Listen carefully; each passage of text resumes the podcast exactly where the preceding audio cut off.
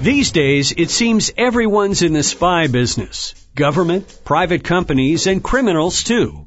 InfoTrack's Roy Mackey talks to a top expert for tips on how to reclaim your privacy. Roy? Thanks, Chris. Julia Angwin is a Pulitzer Prize-winning investigative journalist and the author of a book called Dragnet Nation, A Quest for Privacy, Security, and Freedom in a World of Relentless Surveillance. It's hard to know where to even start on this topic because the rate of surveillance and tracking by companies and, of course, all levels of government has increased at such an exponential rate. Do you think the average American really has a grasp of where things are today? It's probably unlikely since I am a person who keeps track of this, and I'm continuously surprised by the new ways that we're being tracked, and I'm always waking up with the unfortunate realization that I haven't been paranoid enough. What brought you to write about this topic? Well, what I have always been is a technology journalist. I've written about technology and technology companies, and I actually really love technology. I think it's really improved my life and the world.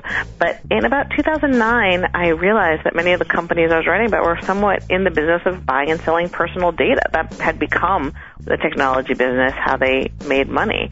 And I started an investigation at the Wall Street Journal called What They Know about that topic. And since then, I've basically only covered this. It's been a story that kind of took over my life.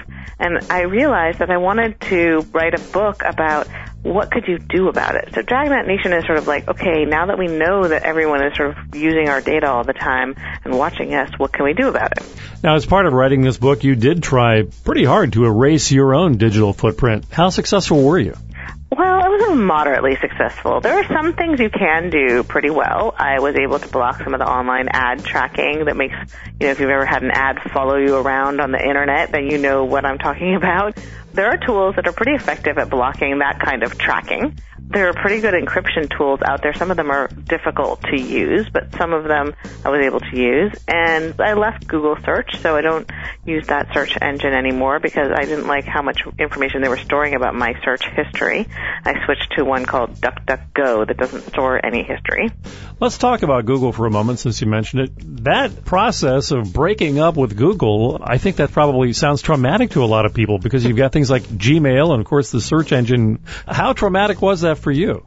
It was pretty traumatic. I love Google, actually, and I think they make great products. I wish, though, that they would make products that they would sell to me for money, so I would like to buy a Gmail that doesn't rely on reading my emails and placing ads related to the content of my emails. And they don't really sell a privacy-protecting version of Gmail.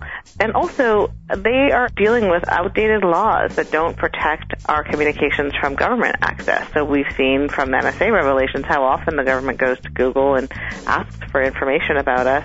So ultimately, I just felt that it wasn't their fault entirely, but by storing this data, that meant that they ultimately couldn't guarantee that it wasn't going to end up in a place I didn't want it to be. We touched on this a bit, but what kind of advice would you offer to someone who really wants to try to at least start down the path of controlling access to data by companies and government? Well, first of all, everyone in the world should just make better passwords so that you won't be hacked. The most common password right now, for instance, is one two three four five six, and the second most common is password. And so it's time for all of us to up our password game a little bit so that we won't be hacked. The other thing is I think we should try to make more conscious choices about the tools we use. You know, it isn't really a fair thing to ask for free services online and then not want those services to track you because that's how they make money. So I have been spending some time trying to find services I could pay for. For instance, instead of Google Docs, I use an encrypted cloud service called SpiderOak, which I pay for. And my data is encrypted. SpiderOak can't see that data and won't look at it because they don't have the keys to open it. And I pay for it knowing that that means that they really see me as their customer, not the advertisers to whom they're selling my data.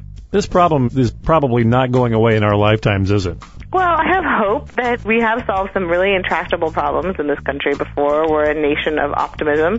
We, you know, used to have really dirty rivers and dirty air, and then we passed the Clean Air Act and the Clean Water Act, and we also started recycling and doing things at home to make more conscious choices for the environment. I see this as a similar problem, that it will take many years, but I have some hope that maybe it will be during my lifetime. Julia Angwin, the Pulitzer Prize-winning investigative journalist, author of the book Dragnet Nation. Do you have a website? I do. It's Julia Angwin dot com, J U L I A A N G W I N dot com. Well, thank you very much for joining us on InfoTrack. Thank you. And for InfoTrack, I'm Roy Mackey. And that's it for this week's show. Special thanks to this week's InfoTrack contributors, Roy Mackey, Lisa G., and Gina Tedesco. Our internet services are provided by Pair Networks. Our executive producer is Randy Meyer, and I'm Chris Whitting. We hope you'll join us right here next week for another edition of InfoTrack.